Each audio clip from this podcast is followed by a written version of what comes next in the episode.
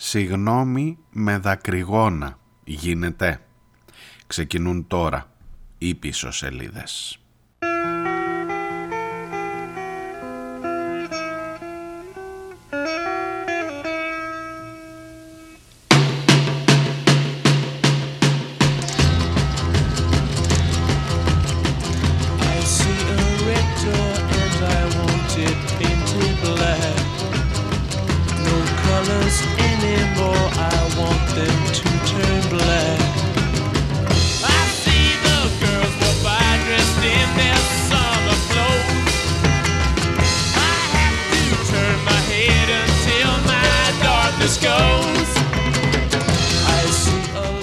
Γεια σας, καλώς ήρθατε, καλή εβδομάδα. Ας το πω εγώ το καλή εβδομάδα Και ποιος ξέρει, να δούμε μέχρι το τέλος Τι έχουμε να περάσουμε. Ε, η, η κατάσταση Η κατάσταση των πραγμάτων Δεν ξέρω αν αφήνει πάρα πολλά περιθώρια Για να ξεστρατήσεις λίγο Από την κεντρική αφήγηση αυτών των ημερών. Δηλαδή από το θέμα προφανώς των τεμπών. Προφανώς και σήμερα αυτό θα είναι το κεντρικό θέμα της εκπομπής και νομίζω για αρκετές εκπομπές ακόμα. Το χρωστάμε στους ανθρώπους που χάθηκαν. Χρωστάμε όλοι μας μια συγνώμη. Ο πρώτος που την είπε λέει είναι ο Μητσοτάκης εχθές μετά από πέντε μέρες. Ε, δεν βαριέσαι. Ξέρεις λέει συγγνώμη και να αργεί.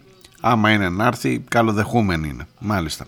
Ένα άλλο λέει όταν βγήκε η συγγνώμη χάθηκε το φιλότιμο Ιδιαιτέρως δε αν ε, το πρώτο ενικό είναι τόσο υπερτονισμένο. Ιδιαιτέρως δε αν η υποκρισία περισσεύει. Ιδιαιτέρως δε αν την ώρα που ζητάς συγγνώμη ξυλοφορτώνεις και μπουκώνεις με χημικά τους ανθρώπους που διαμαρτύρονται για αυτό για το οποίο εσύ ζητάς συγγνώμη. Πόσο ρεαλιστική, πόσο ειλικρινής μπορεί να είναι η συγγνώμη αυτή.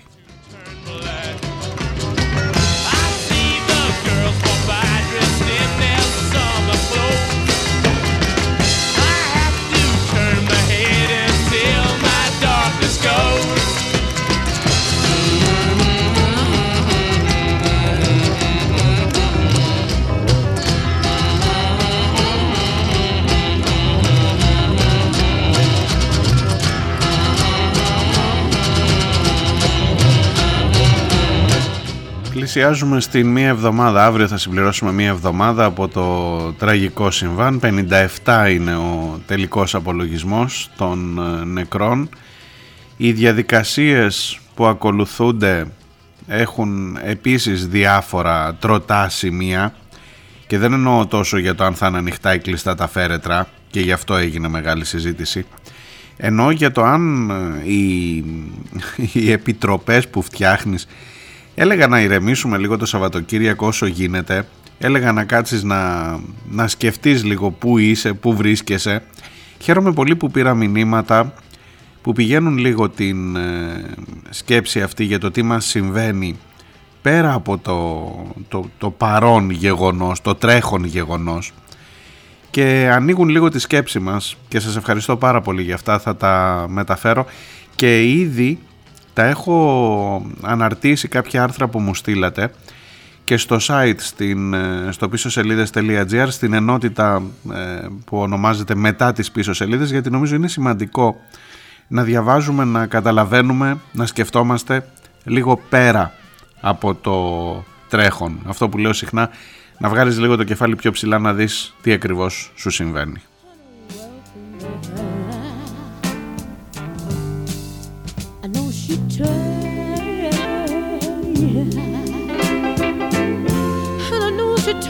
She loved you much more than I did. But I know that she you, and you swear that you just don't know why.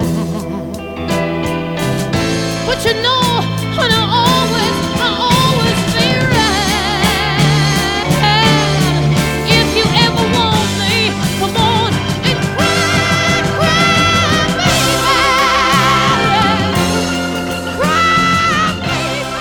Είμαι ο Μάριος Διονέλης, ακούτε τις πίσω σελίδες της Δευτέρας, έκτης μέρας του Μάρτη, αυτού του Μάρτη που νομίζω θα μείνει βαθιά χαραγμένος στις μνήμες μας. Ε, ακόμα και να θέλεις ακόμα και να να δείξεις λίγο καλή θέληση ακόμα και να παραμερίσεις λιγάκι το τι εικόνα έχεις συνολικότερα για μια κυβέρνηση ακόμα και να θέλεις να μπεις σε μια συζήτηση για το ρε παιδί μου καλός ή κακός τουλάχιστον μέχρι να γίνουν εκλογές αυτός είναι ο κυβερνήτης της χώρας αυτόν διαλέξαμε τι να κάνουμε τώρα ε, σε ένα κοινοβουλευτικό σύστημα που έχει πάρα πολλά προβλήματα. Μην τα ξαναπούμε τώρα, αλλά ας μην αμφισβητήσουμε ποιος είναι ο πρωθυπουργός. Αυτός είναι ο πρωθυπουργός. Εντάξει. Ακόμα και αν θέλεις να ξεκινήσεις με λίγο καλή διάθεση, στο έλα να τα βάλουμε κάτω, να δούμε τι μπορείς να κάνεις για αυτή την υπόθεση. Είναι δυνατόν να έχεις καμία ελπίδα όταν βλέπεις στην Τριμελή Επιτροπή για τη Διερεύνηση του Ατυχήματος να είναι ο άνθρωπος που ήταν ο Ζηλιασκόπουλος λέω, ο οποίος παρετήθηκε τελικά, να είναι ο άνθρωπος ο οποίος ήταν από εκείνους που προώθησαν, έβαλαν σεράγες για να κάνω αυτή την παρομοίωση που ταιριάζει πολύ, την ιδιωτικοποίηση της Τρενοσέ. Ήταν ο πρόεδρος της Τρενοσέ για πολλά χρόνια, για κάποια χρόνια εν πάση περιπτώσει, και τώρα όταν αναγνωρίζει η κοινωνία Ελπίζω ότι αναγνωρίζει η κοινωνία ότι το μεγαλύτερο πρόβλημα, η μεγαλύτερη αιτία αυτού του δυστυχήματος δεν είναι ο Σταθμάρχης. Δεν είναι ο Σταθμάρχης να μην τρελαθούμε. Η μεγαλύτερη αιτία αυτού του δυστυχήματος είναι η ιδιωτικοποίηση του ΟΣΕ. Ξεκάθαρα πράγματα. Η ιδιωτικοποίηση του σιδηροδρόμου συνολικά δηλαδή, όχι ο ΟΣΕ δεν είναι ακόμα ιδιωτικός, αλλά το κομμάτι του μεταφορικού έργου έχει ιδιωτικοποιηθεί και αυτός ο κύριος Ζηλιασκόπουλος, ο οποίος είναι λέει καθηγητής επικοινωνιών, συγκοινωνιών, ξέρω ότι το καλό είναι, ήταν, προ, ήταν πρόεδρος στην Τρενοσέ και προώθησε την ιδιωτικοποίηση της, δηλαδή δημιούργησε το πρόβλημα. Και τώρα τον βάλανε, ο Γεραπετρίτης, να μας εξηγήσει, να, μας να διερευνήσει για μας, για λογαριασμό της κοινωνίας, τι στο καλό έγινε στο ατύχημα. Που κανονικά ο πρώτος που θα έπρεπε να βάλει στην, ε, στην πλευρά των ενόχων ήταν ο εαυτός του. Ή από τους πρώτους, σε πάση περιπτώσει. Παρετήθηκε. Το ακόμα χειρότερο, ξέρετε ποιο είναι; Ότι όταν παρετήθηκε, την επόμενη ακριβώς στιγμή ανακοινώθηκε ότι ξέρετε κάτι θα αντικατασταθεί με έναν άλλον καθηγητή Δεν υπήρξε καμία ανάγκη, δεν ένιωσε κανένα την ανάγκη. Ο Ζηλιασκόπουλος φυσικά παρετήθηκε και λέει στην επιστολή της παρέτησής του ότι από την ώρα που ανακοινώθηκε το όνομά μου άρχισαν να υπάρχουν κάποια δημοσιεύματα που, με, που εν πάση περιπτώσει αμφισβητούσαν την ανεξαρτησία μου και τη δυνατότητά μου να αυτό. Είναι προφανώς, προφανέστατα κύριε Ζηλιασκόπουλε. Αλλά αυτός που σε έβαλε εκεί δεν ένιωσε καμία ανάγκη να βγει να πει ξέρω εγώ κάναμε λάθος με τον κύριο αυτό ναι καταλαβαίνουμε τις αντιδράσεις ή ότι ήταν υπερβολικές ρε αδερφέ οι αντιδράσεις ότι γιατί τον κατηγορείτε τίποτα τίποτα απλά την πρώτη μέρα είπαμε θα βάλουμε τον Ζηλιασκόπουλο, παρετήθηκε ο Ζηλιασκόπουλος μετά τις αντιδράσεις και μετά είπαν θα βάλουμε τον επόμενο κύριο Τάδε. Και δεν τρέχει τίποτα. Δεν τρέχει τίποτα. Όλα, είναι, όλα πάνε ρολόι. Μην ανησυχείτε καθόλου. Δεν υπάρχει κανένα ζήτημα.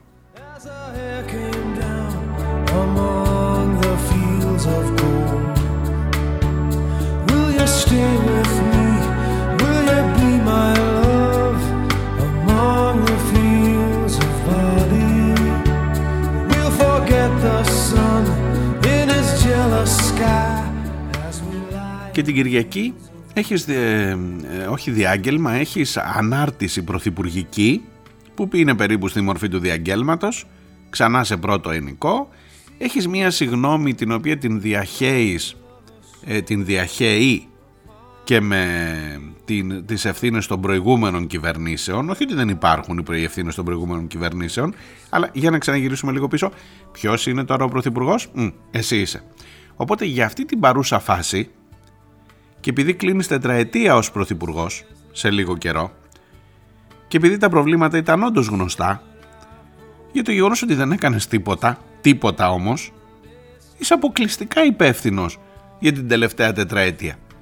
Γιατί εγώ είμαι εδώ να κατηγορήσω ας πούμε και τους προηγούμενους, να πω και για τον Τζίπρα που την πούλησε, αλλά επί Τσίπρα δεν έγινε δυστύχημα. Τι να κάνουμε τώρα; Τι να κάνουμε τώρα; Έγινε το μάτι που έχεις να το λες και να βάζεις τα παπαγαλάκια όλη μέρα να λένε ότι αν συγκρίνουμε με το μάτι η διαχείριση ήταν καλύτερη. Με το μάτι βγήκε πρωθυπουργός, σου θυμίζω. Και με τη Μακεδονία βέβαια. Τώρα όμως Τώρα όμως, σε αυτήν εδώ την παρούσα φάση, στον παρόντα χρόνο, αυτό το δυστύχημα είναι όλο δικό σου. Όλο δικό σου. Για να μην τρελαθούμε τελείως δηλαδή. tell the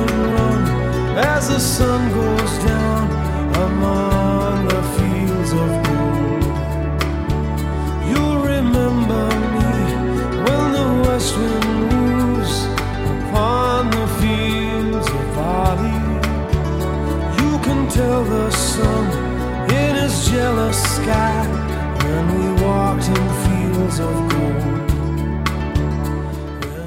Το μεγαλύτερο, το πιο προβληματικό κομμάτι κατά την ταπεινή μου γνώμη, διάβασα πολλές αναλύσεις γιατί προσπαθούμε τώρα όλοι να αποκρυπτογραφήσουμε τα λόγια του μεγάλου ηγέτη, καταλαβαίνετε, του μεγάλου σοφού, του γέροντα.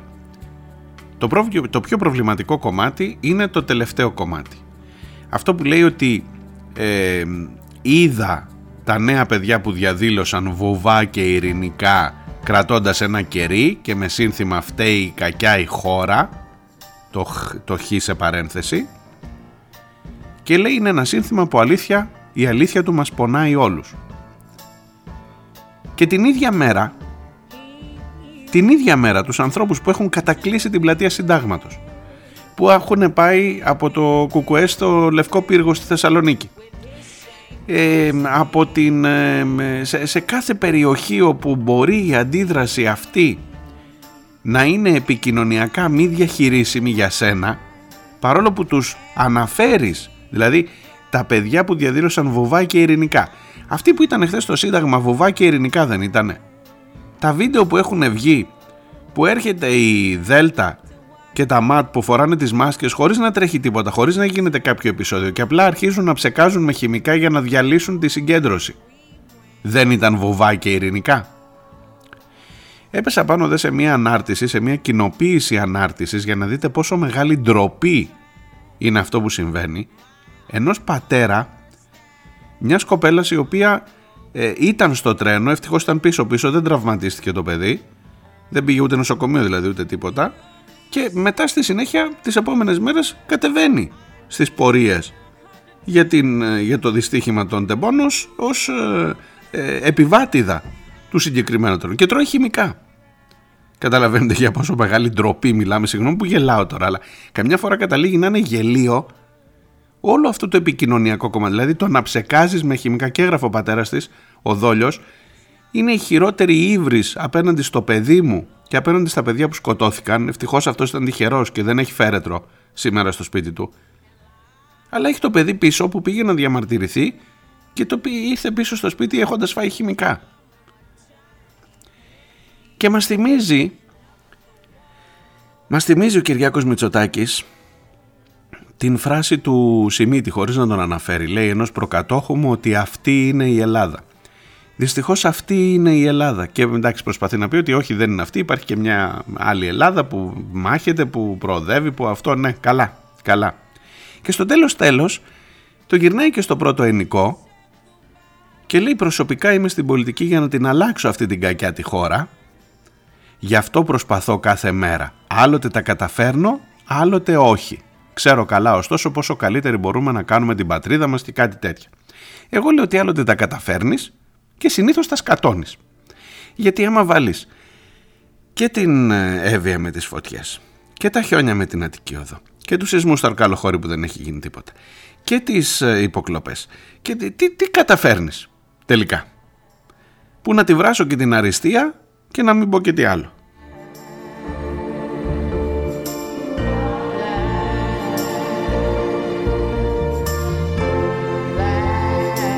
Βέβαια θα μου πείτε τώρα κι εσείς οι πιο υποψιασμένοι, μάλλον πολύ light είναι η κριτική σου αν όλο το ζήτημά μας είναι η αριστεία που δεν πέτυχε; Όχι, είναι η αριστεία που πέτυχε.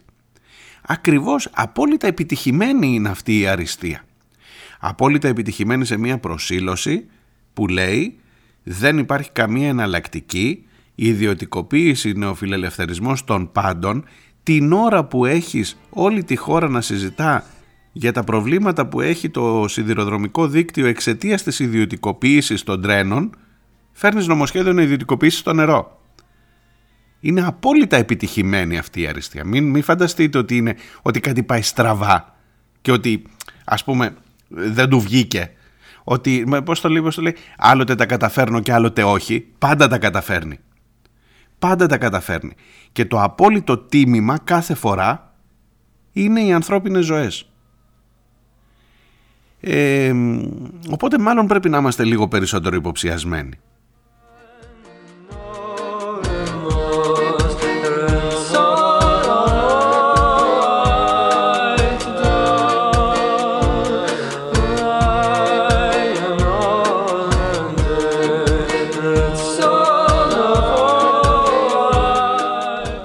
Σήμερα έχει ξανά απεργία στα τρένα.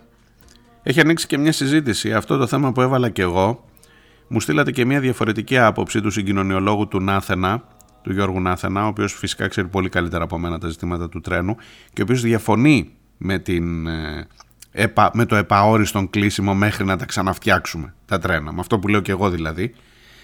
Δεν θα αμφισβητήσω καθόλου την, την δική του καλύτερη γνώση του πράγματος, αλλά νομίζω ότι σε αυτό κάνει λάθος.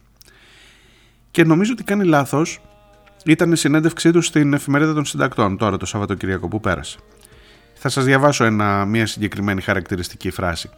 Η απεργία πάντως συνεχίζεται, ας ξεκινήσω από αυτό με την είδηση. Η απεργία συνεχίζεται και σήμερα, σας θυμίζω το δυστύχημα έγινε Τρίτη, Τετάρτη, Πέμπτη, Παρασκευή, Σάββατο, Κυριακή και Δευτέρα έχει απεργία, κοντεύει μία εβδομάδα και αρχίζουν να μπαίνουν ερωτήματα και για μας για τους υπόλοιπους που δεν είμαστε εργαζόμενοι στον ΟΣΕ. Πόσο θα στηρίξεις τους ανθρώπους αυτούς; Σε λίγο καιρό, σε λίγες μέρες, αν τραβήξει λίγο ακόμα, θα δείτε ότι θα υπάρχει καταστολή στην απεργία αυτή. Και η πρώτη καταστολή είναι το να κηρυχθεί παράνομη και καταχρηστική. Διότι τώρα ακόμα το σύστημα δείχνει μία ανοχή. Σας θυμίζω την επιστολή των εργαζομένων που είπαν ότι θα επιδιώξουμε συναντήσεις και με το Υπουργείο Υποδομών και με τους ε, φορείς και τα πολιτικά κόμματα ώστε να καταρτήσουμε ένα πλάνο, ένα σχεδιασμό για το τι μπορεί να γίνει εδώ πέρα και να πάρουμε άμεσες απαντήσεις και δεσμεύσεις. Δεν λένε ότι θα το κλείσουμε το μαγαζί επαόριστον, ωστόσο αυτή την εβδομάδα δεν έχουν ε, πάει στην εργασία τους.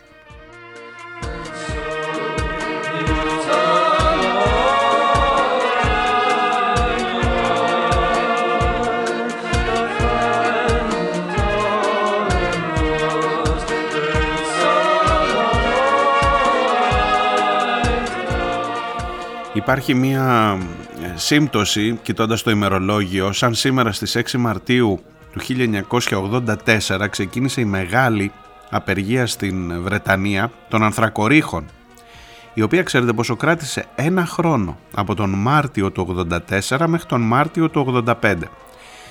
Με Θάτσερ βεβαίως, πρωθυπουργό, με άλλα αιτήματα φυσικά, τότε το αίτημα ήταν η δουλειά γιατί πήγαινε για κλείσιμο, αλλά και τότε το ίδιο μοντέλο ήταν. Πρώτα ε, απαξίωση των ε, ορυχείων μετά ιδιωτικοποίηση των μόνων που μπορούσαν να είναι επικερδοί και μετά χιλιάδες απολύσεις των ανθρώπων και κλείσιμο των ορυχείων. Ένα χρόνο κράτησε η απεργία αυτή.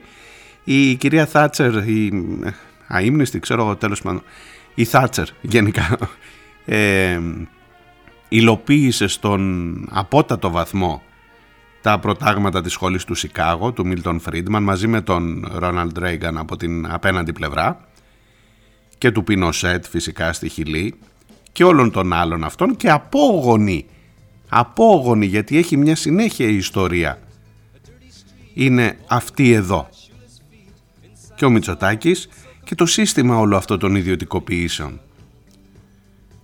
Και οι διαδικασίες τις οποίες βλέπουμε σήμερα να τρέχουν μπροστά μας και τα ερωτήματα που πρέπει να βάλουμε είναι βασικά ερωτήματα σε ό,τι αφορά την πολιτική και τον νεοφιλελευθερισμό και τις ιδιωτικοποίησεις. Δεν θέλω να σας κάνω τώρα πολιτική κατήχηση. Αλλά είναι γελίο να συζητάμε για τον σταθμάρχη. Πάντοτε θα υπάρχει ένας σταθμάρχης ο οποίος θα κάνει λάθος. Πάντα. Πάντα. Αύριο το πρωί μπορεί να ξανασύμβει. Όταν θα ξαναρχίσουν να τρέχουν τα τρένα, αύριο το πρωί, ακριβώς αύριο το πρωί μπορεί να αρχίσει, μπορεί να ε, υπάρξει ξανά ένα ανθρώπινο λάθος. Λοιπόν τότε τι θα πούμε; Λοιπόν θα κάνουμε τη συζήτηση για το τι φταίει. Λοιπόν θα κάνουμε τη συζήτηση για το αν θα τα πάρουμε πίσω. Γιατί νομίζω είναι το μοναδικό ουσιαστικό ερώτημα αυτή τη στιγμή. για το ποιος έχει αυτή τη στιγμή πολιτική κατεύθυνση υπάρχει η συζήτηση αυτή; Ότι πρέπει να αναστραφεί η ιδιωτικοποίηση και να ξαναγίνει κρατικό το σιδηροδρομικό δίκτυο; Και το μεταφορικό έργο με τους σιδηροδρόμους. Αυτό το λέει ο Νάθενας προφανώς στην συνέντευξή του. Buried in the rot gut gin, you played and lost not one. You played a house that can't be beat. Now look, your head's bowed in defeat. You walk too far along the street where only rats can run.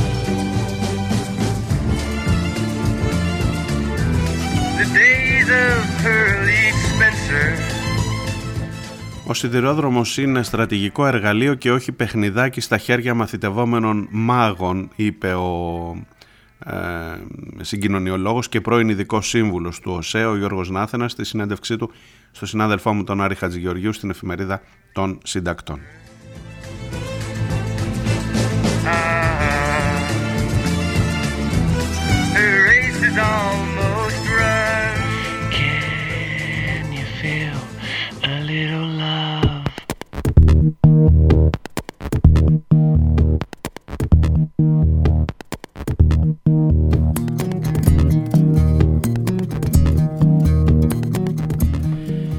Σε ό,τι αφορά την καμπάνια κάποιων μέσων ενημέρωσης όπως τον ρωτά ο Άρης Χατζηγεωργίου, τον ε, Γιώργο Νάθενα, για το ότι δεν πρέπει να επαναλειτουργήσει πριν λειτουργήσουν τα σύγχρονα συστήματα, ο Γιώργος Νάθενας απαντά με την ίδια λογική θα έπρεπε όταν χαλάνε τα φανάρια στο δρόμο να απαγορεύεται η οδική κυκλοφορία.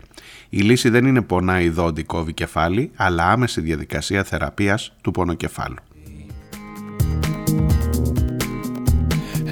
θα πρέπει να ληφθούν τάχιστα μέτρα ολοκλήρωσης της ανάταξης των συστημάτων, στελεχειακής ενίσχυσης των κρίσιμων θέσεων λειτουργίας του σιδηροδρομικού συστήματος και να θωρακιστεί η απαρέγκλητη τήρηση του Γενικού Κανονισμού Κινήσεως που επιτρέπει την ομαλή κυκλοφορία και χωρίς σηματοδότηση. Αρκεί οι διαδικασίες να τηρούνται by the book.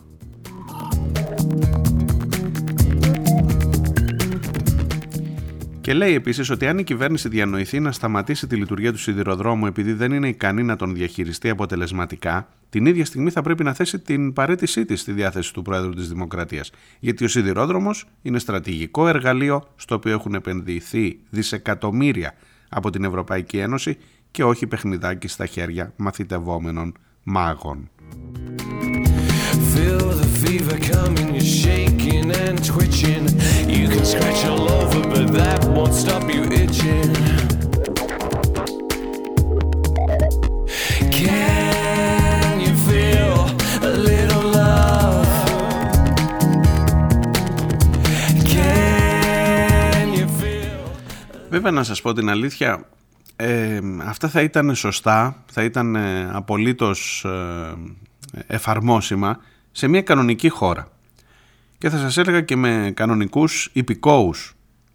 Αλλά εδώ και στο δεύτερο μέρος θέλω να σας διαβάσω δύο κείμενα που μου στείλατε που τα βρίσκω απόλυτα ε, εύστοχα ε, ή τουλάχιστον να σας τα περιγράψω γιατί είναι αρκετά μεγάλα, δεν προλάβω να τα διαβάσω ολόκληρα αλλά θα σας πω και τα links για να τα βρείτε. Ε, προκύπτει η βεβαιότητα η βεβαιότητα παιδιά για να μην έχουμε καμία αμφιβολία ότι σήμερα είναι 6 Μαρτίου μέχρι την 25η Μαρτίου και σε αυτό βάζω το χέρι μου στη φωτιά και να μην σας πω ίσως πολύ νωρίτερα θα έχουμε ξεχάσει τα πάντα. Δεν εννοώ ότι θα έχουμε ξεχάσει τους νεκρούς. Θα έχουμε ξεχάσει αυτή τη συζήτηση. Ναι, η καλύτερη λύση που μπορεί να δοθεί ακολουθώντας και τις επιταγές του κυρίου Νάθενα είναι να μπούμε σε μια διαδικασία, να ξεκινήσουν οι διαγωνισμοί ώστε να έρθουν το αυτό, να γίνει ήδη από το ΑΣΕΠ ένας διαγωνισμός για τη στελέχωση μέχρι να έρθουν αυτά βάζεις το δικό σου το παιδί μας στο τρένο. Κάτσε ρε παιδί μου να είμαστε ρεαλιστές. Και ξέρετε ε, άκουσα και μια άλλη κριτική που ίσως να, είχε, να, την έκανα και εγώ ο ίδιος στον εαυτό μου ότι ρε φίλε άμα το κόψεις, άμα το κλείσεις το μαγαζί έστω και για ένα τρίμηνο, τετράμινο κάνεις τη χάρη στις αυτοκινητοβιομηχανίες σε αυτό το, ε, σας έχω περιγράψει αυτό το πόλεμο που από ό,τι μου στείλε ένας φίλος κρατάει από το 35-36 συζητάμε στην Ελλάδα. Κοντεύουν 100 χρόνια που συζητάμε για τον πόλεμο αυτοκινήτων τρένου ή αυτοκίνησης ε, σιδηροδρομικού έργου.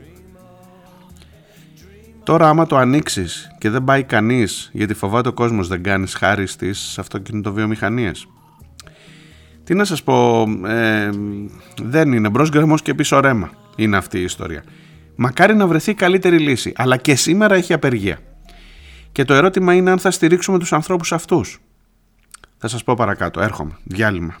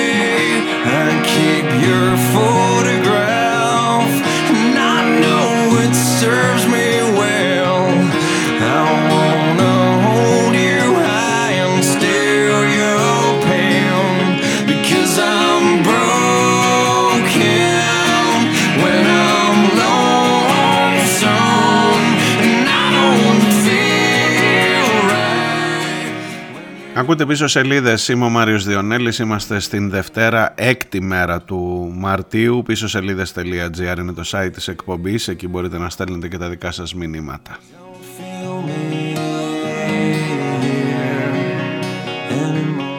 Σας έλεγα στο τέλος του πρώτου μέρους ότι η απεργία που συνεχίζουν οι άνθρωποι στον ε, ΟΣΕ στις ε, σιδηροδρομικές συγκοινωνίες γενικότερα ε, σε λίγο καιρό θα χρειαστεί τη στήριξή μας και όχι πολύ μακριά.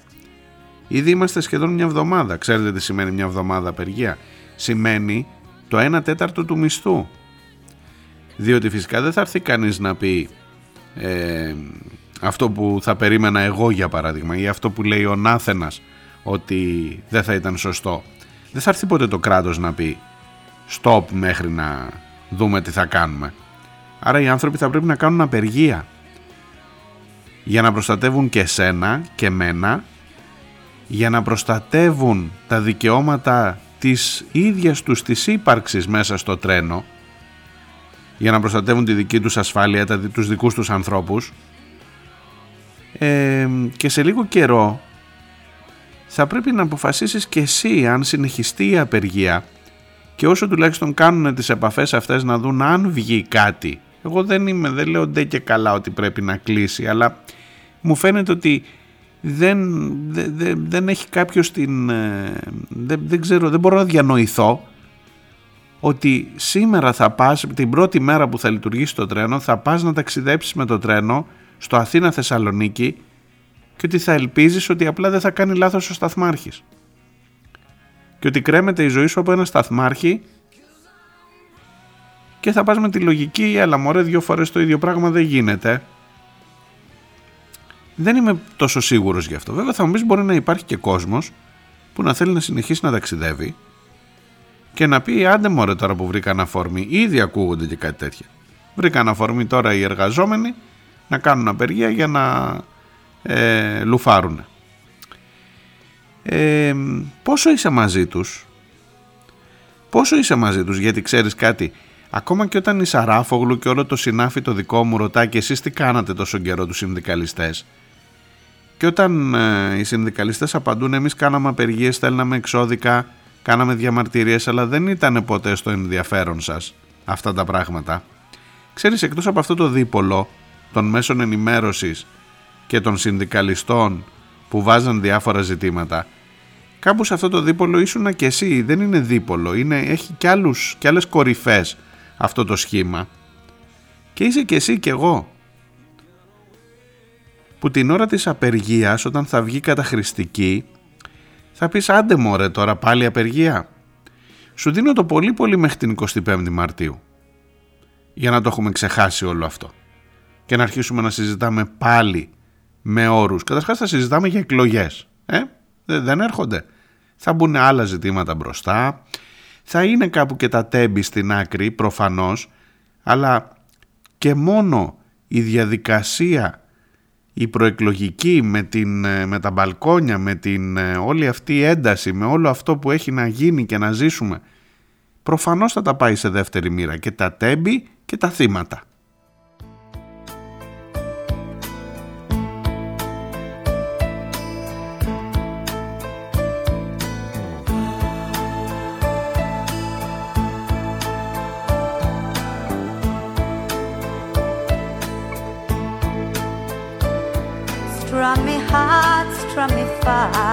fast. Fear sure built into every wall. Looking hard through the glass. Fear sure built in with every wall. Πηγαίνω γρήγορα στα μηνύματά σας γιατί είναι πολλά και είμαι σχεδόν βέβαιος ότι δεν θα τα προλάβω όλα. Κυρίως όμως θέλω να σας πω για αυτά τα δύο άρθρα που μου έκαναν εντύπωση.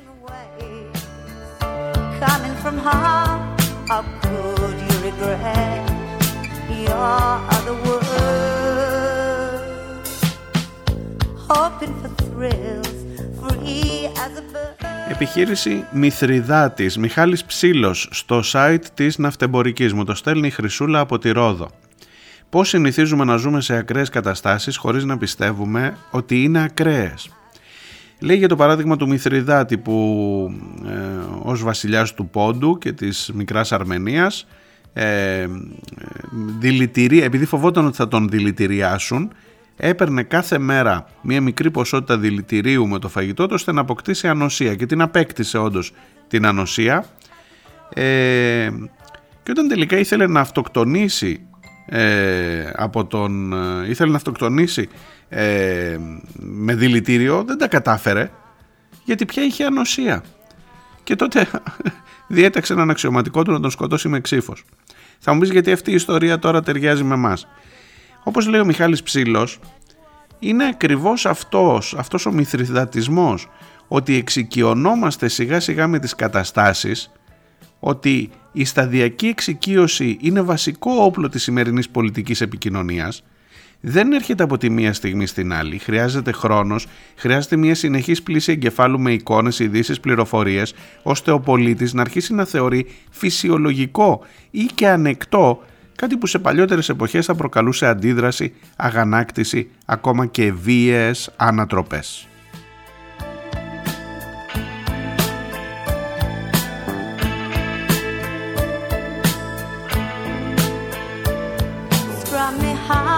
ανατροπές. me fast, fear sure built into every wall.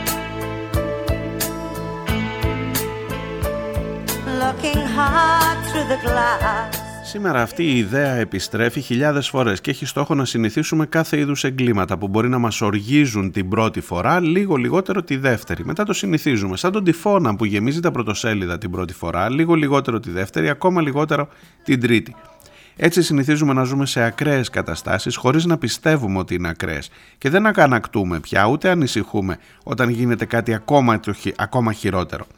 Τελικά η περιγραφή μιας καταστροφής που θα έρθει θα είναι τόσο ρεαλιστική, τόσο επαναλαμβανόμενη που αρκεί να τη συνηθίσεις. Να μην ανησυχείς πια για αυτή, να την ανέχεσαι.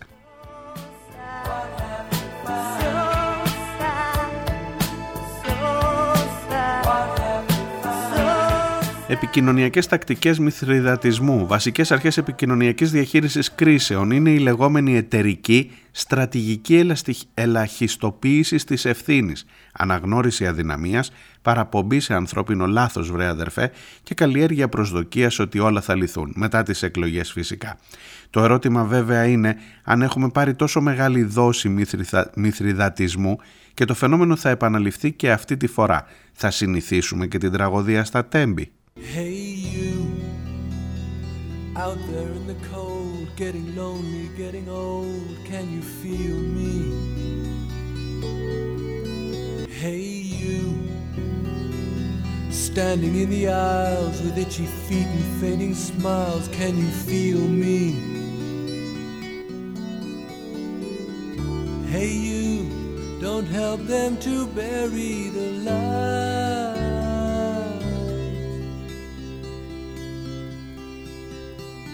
Don't give in without a fight.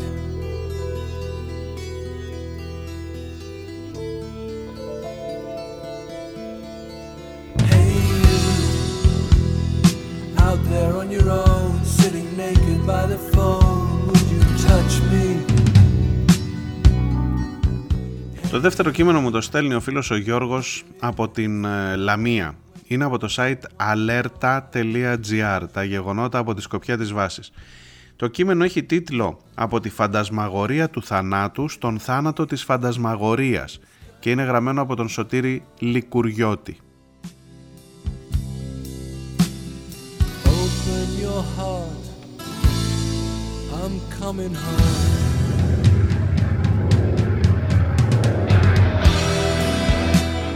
Εδώ και καιρό Κανένας δεν ενδιαφέρεται πια για τους νεκρούς της COVID-19, και όμως σύμφωνα με τα επίσημα στοιχεία, κάθε εβδομάδα 150 επιπλέον άνθρωποι προστίθενται στη μεγάλη στατιστική των νεκρών.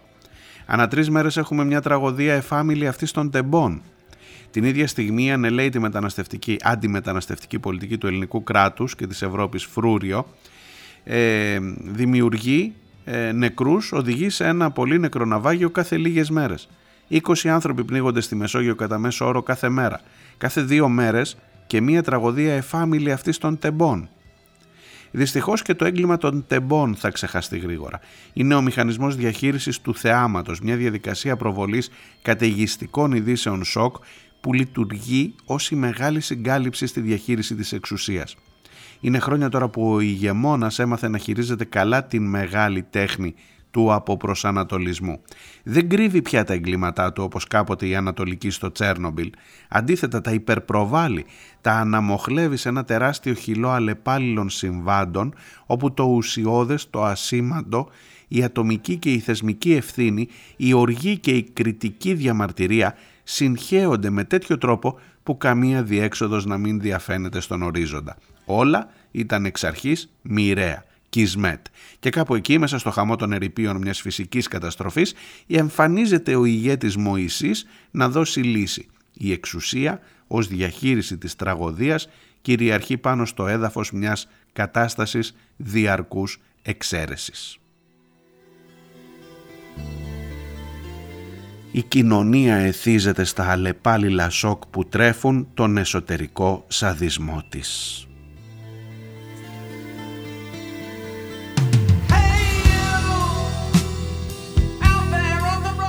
Είδες πως κολλάει αυτό με το μήνυμα ε, το πολύ στοχευμένο βέβαια και το πολύ καλά μελετημένο μήνυμα στο facebook του Πρωθυπουργού σου; Άλλοτε τα καταφέρνω, είμαι εδώ για να αλλάξω τη χώρα. Άλλοτε τα καταφέρνω, άλλοτε όχι.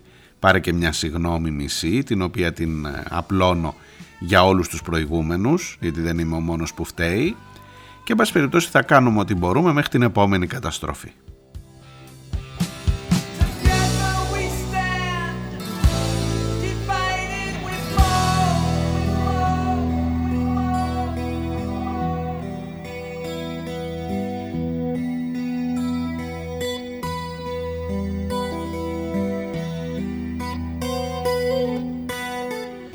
Χρυσούλα και Γιώργο σας ε, ευχαριστώ πολύ για αυτά τα κείμενα. Δεν προλαβαίνω να τα διαβάσω όλα. Είναι στην ενότητα μετά τις πίσω σελίδες στο site. Μπορείτε να τα δείτε ε, αναλυτικά. Ε, Αντώνης από την αρχαία Ολυμπία. Δεν φαντάζεσαι πώς περίμενα μου λέει και εγώ αυτό το Σαββατοκύριακο. Ξέρεις, όποιος έχει χάσει δικό του παιδί νιώθει ένα μόνιμο βάρος στην ψυχή του για κάθε νέα ζωή που χάνεται. Και το βάρος αυτό πολλαπλασιάζεται. Γι' αυτό θα κλείσω τηλεόραση και ραδιόφωνο και θα καταφύγω με τη σύζυγο στο ησυχαστήριο του αρχαιολογικού χώρου της Ολυμπίας για να ηρεμήσουμε όσο γίνεται βέβαια.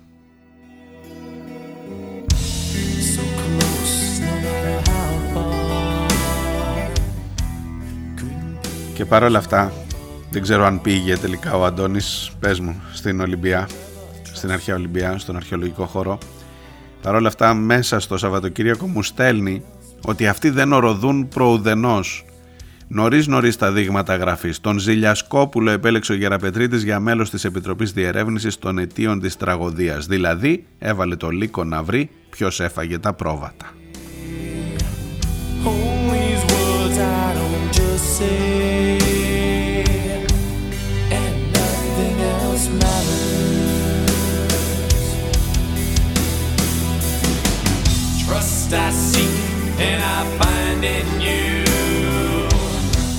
Ο Στέλιος από το Βερολίνο μου στέλνει πολύ ενδιαφέρουσες φωτογραφίες από την κινητοποίηση που έγινε στην ε, πρωτεύουσα τη Γερμανική και μάλιστα έχει και άλλη για την τρίτη κινητοποίηση την οποία καλούν οι Έλληνες ερευνητές που ζουν στο Βερολίνο μπροστά στο ελληνικό προξενείο με το ίδιο και αυτό σύνθημα ότι αυτό ήταν ένα έγκλημα δεν ήταν ένα ανθρώπινο λάθος.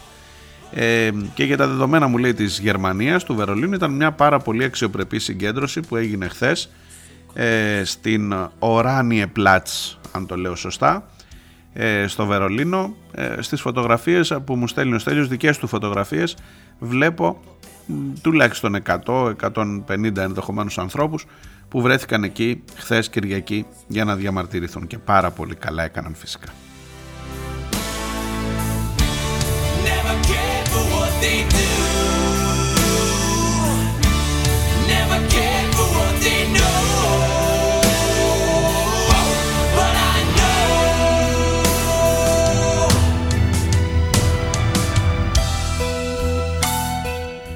Ο Γιώργος από τη Σύρο μου, λέει, μου στέλνει εκείνο το ποτ πουρί που έχει φτιάξει το Λούμπεν για τους πετυχημένους συναδέλφους σου, μου λέει.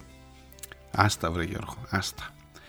Πρέπει να σκεφτείτε σοβαρά και να μαζευτείτε με τους όντως συναδέλφους σου να πάτε στο ΕΣΡ ή σε όποιον είναι αρμόδιος τέλος πάντων και να χωρίσετε τα τσανάκια σας. Ποιοι θα λέγονται δημοσιογράφοι, ποιοι τηλεπερσόνες και ποιοι παπαγαλάκια.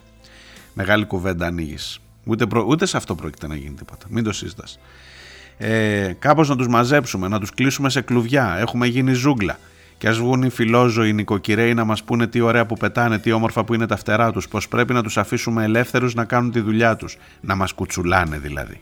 Ναι, μου λέει, καμιά δουλειά δεν είναι ντροπή, η ντροπή όμως δεν είναι δουλειά.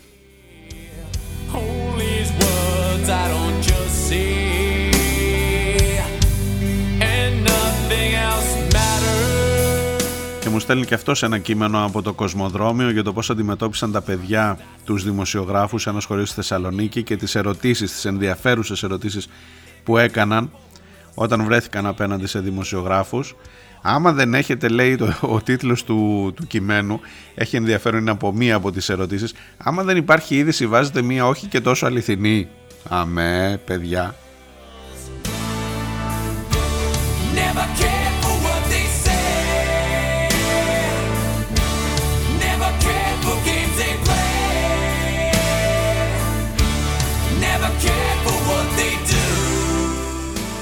Ο φίλος ο πάλι λάθος από την κοινότητα του The Press Project από ε, το group εκεί μου λέει εδώ που διάβαζα λέει την εφημεριδούλα κοίτα να δεις που έπεσα και μου στέλνει ένα link παιδιά από την εφημερίδα Πρωία Σάββατον 18 Ιουλίου 1936 παρακαλώ.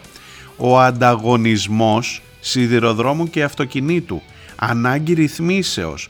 Από το 1936 συζητάμε για αυτά και αν σας διαβάσω το άρθρο αυτό που είναι αρκετά μεγάλο ε, και αυτό υπάρχει σε link ε, ε, περιγράφει ο συντάκτης του δημοσιεύματος αυτού ε, την ανάγκη να υπάρξουν περιορισμοί στα αυτοκίνητα διότι επιβουλεύονται το μεταφορικό έργο του τρένου και μέχρι και ότι στις επαρχιακές οδούς εκεί που κινείται το τρένο άμα θέλεις να πας με το τρένο άμα, το τρένο κάνει δρομολόγιο ξέρω εγώ Αθήνα Λάρισα λέω τώρα δεν έχει αυτό να μην μπορεί να πάει με αυτοκίνητο ή με μεταφορικό μέσο προϊόντα ή να πηγαίνει μόνο κατ' εξαίρεση προϊόντα ώστε να μην παίρνει τη δουλειά του τρένου. Και ότι κάποια στιγμή λέει θα κληθεί, θα βρεθεί η, η χώρα μπροστά στην ανάγκη, σας το διαβάζω από εκεί ε, θα ευρεθεί στην ανάγκη αφενός με να αποζημιώσει τα πλεονάζοντα αυτοκίνητα δια να προκαλέσει μία αναποσυμφόρηση της πληθωρικής κυκλοφορίας των, αφετέρου δε να αναλάβει το ίδιο την εκμετάλλευση των σιδηροδρόμων. Αμφότερα τα αποτελέσματα αυτά θα επιφέρουν σοβαράν επιβάρυνση του προϋπολογισμού.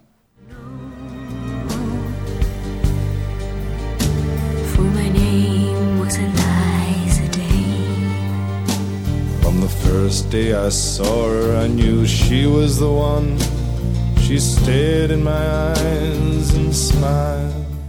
Και προτείνει, λέει ο διευθυντής των σιδηροδρόμων κύριος Βουγιούκας τότε, την απαγόρευση ε, επί ενός ή δύο ετών της εκδόσεως εις αυτοκίνητα άδειας υπεραστικής κυκλοφορίας εις τα σοδούς που θα κινούνται τα τρένα. He would be my first man.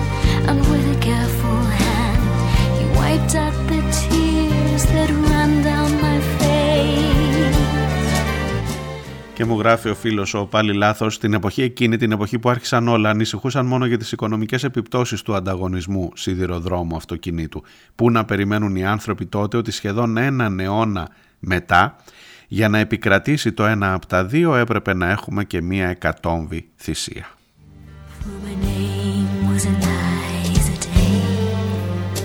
On the second day I brought her a flower. She's more beautiful than anyone Η φίλη η Νούλη μου λέει σταματάω την εκπομπή και κατεβαίνω στη διαδήλωση μπροστά στη Hellenic Train εκεί στην ε, Λεωφόρο Συγκρού. Και μου στέλνει θυμωμένη τις φωτογραφίες με τα ματ, με τις κλούβες μπροστά που προστατεύουν τι, την εταιρεία να μην γραφτεί κανένα σύνθημα. Θυμός, Μαζί σου Νούλη, μαζί σου προφανώς, προφανώς είναι δικαιολογημένος ο θυμός σου. Και θυμός και για την κυρία Σεκελαροπούλου, η οποία μου λέει η φωτογραφία με αφήνει άφωνη. Σταματάει το μυαλό, δεν μπορεί λέω, μια γλάστρα πολυτελείας έχουμε που την ποτίζουμε με το αίμα μας όλοι και όλες για να βγάζει λόγους. Αυτή τη δημοκρατία έχουμε. Κανένα σεβασμό στους ανθρώπους που πιθανόν να ήταν ζωντανοί κάτω από τις λαμαρίνες όταν άφηνε η κυρία τα λουλούδια της. Κάθε δευτερόλεπτο σε τέτοιες περιπτώσεις έχει αξία, είναι ελπίδα. Λουλούδια έστω για έναν άνθρωπο που μπορεί να ήταν ζωντανός. Τι αξίες αλήθεια έχει η συγκεκριμένη; Σταμάτησε όπως ξέρετε για 25 λεπτά η διαδικασία των σωστικών συνεργείων για να καταθέσει λουλούδια η Σακελαροπούλου. Και αυτό είναι επίσης κάτι που έχει. Δηλαδή ακόμα δεν τους είχαμε νεκρούς νεκρούς ταυτοποιημένους. Η κυρία Σεκελαροπούλου κατέθετε λουλούδια.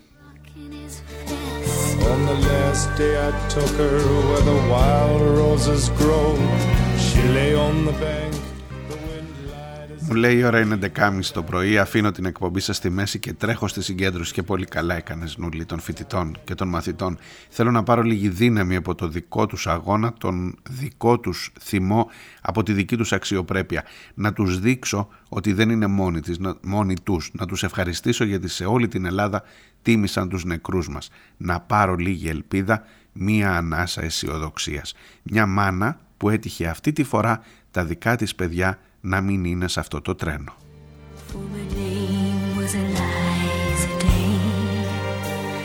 My name was Eliza Day. For my name was Eliza Day.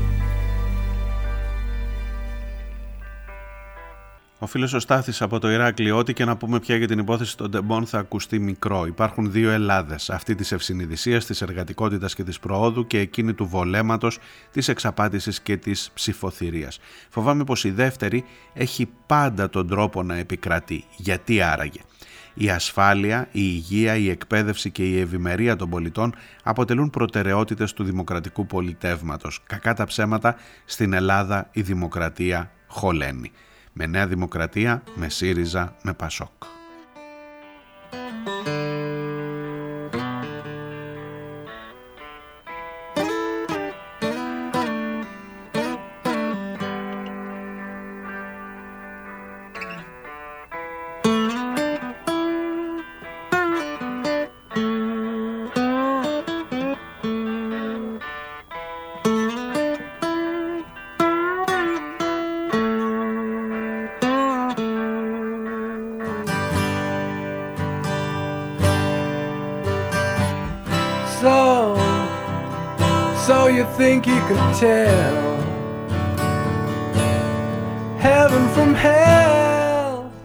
Και ο Δημήτρης τελευταίο ε, το Λακαρνανία, υπουργός μεταφορών Χρήστος Βαρελής, ήταν μπλεγμένος στο σκάνδαλο της Siemens και αυτός.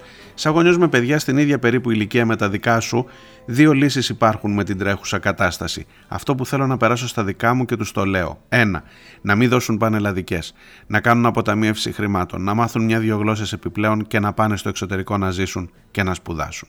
Να σταματήσουν οι νέοι να κάνουν παιδιά ενδεχομένως. Ποιο το νόημα; Να πάνε στρατό και να σακατευτούν από τον απαρχαιωμένο οπλισμό, να τρώνε ξύλο από τα ΜΑΤ, να μην υπάρχει ασφάλεια στους δρόμους, που τα νέα παιδιά από το να καταντήσουν να γίνουν ένστολοι είναι προτιμότερο να μην δημιουργήσουν οικογένεια εδώ πέρα.